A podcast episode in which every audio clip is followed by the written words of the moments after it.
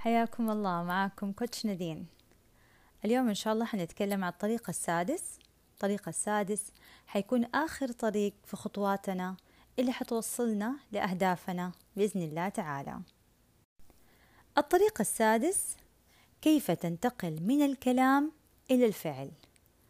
الطريق السادس حنلاقي فيه خمس منحنيات.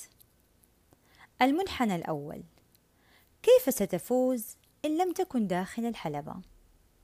كيف حتفوزي إذا ما دخلتي جوة الحلبة؟ كيف حتفوزي إذا ما بدأتي تنفذي الأشياء اللي أنت خططتي ليها؟ المنحنى الثاني الالتزام العلني. أخبري صحباتك أهلك أي أحد تحسي إنه هو ممكن يدعمك في تحقيق هذا الهدف عشان توصلي له. وأختاري أربعة أشخاص. شخص حقق نفس الهدف هذا ووصل له والشخص الثاني حي ممكن يقدم لك أفكار ونصائح وشخص ثالث يدعمك إذا حصل لك انتكاسة أو بدأت تتقاعسي وتتراجعي والشخص رابع حيفضل يدعمك ويحفزك ويقول لك قد إيش أنت قوية. المنحنى الثالث المكافأة. اعملي لستة جمعي كل المكافآت والأشياء اللي أنت تحبي تحصلي عليها. إذا حققتي جزء من إنجازك ولو حاجة بسيطة كافئي نفسك على طول. مثلا تغيري اللوك تصبغي شعرك تاخدي إجازة في ذا اليوم تروحي تشتري حاجة تحبيها. أي حاجة تحبيها دونيها في هذه الليستة وتكون عندك جاهزة.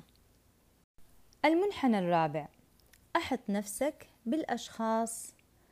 لهم نفس أهدافك. عشان يذكروك بهدفك وعشان يشدوا على يدك وإذا رحت يمين ويسار يرجعوك لنفس الطريق. المنحنى الخامس والأخير سجل إنجازك.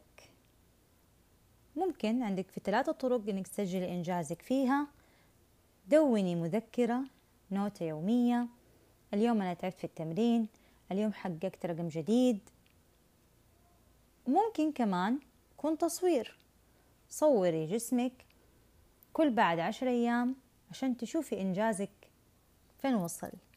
أو إنك تتبعي قياسات أبعاد جسمك. خدي قياساتك بالمتر. وراقبي نفسك برضو كل عشر أيام تقريبا. وبكده يكون وصلنا لآخر الطريق السادس. أحب أختم كلامي بعبارة تجمع لنا كل الخطوات. راقب أفكارك لأنها ستصبح أفعال. راقب أفعالك لأنها ستصبح عادات.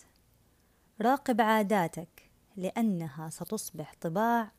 والطباع تحدد المصير. أنا استمتعت معاكم أتمنى تكونوا استمتعتوا معايا. ألقاكم على خير.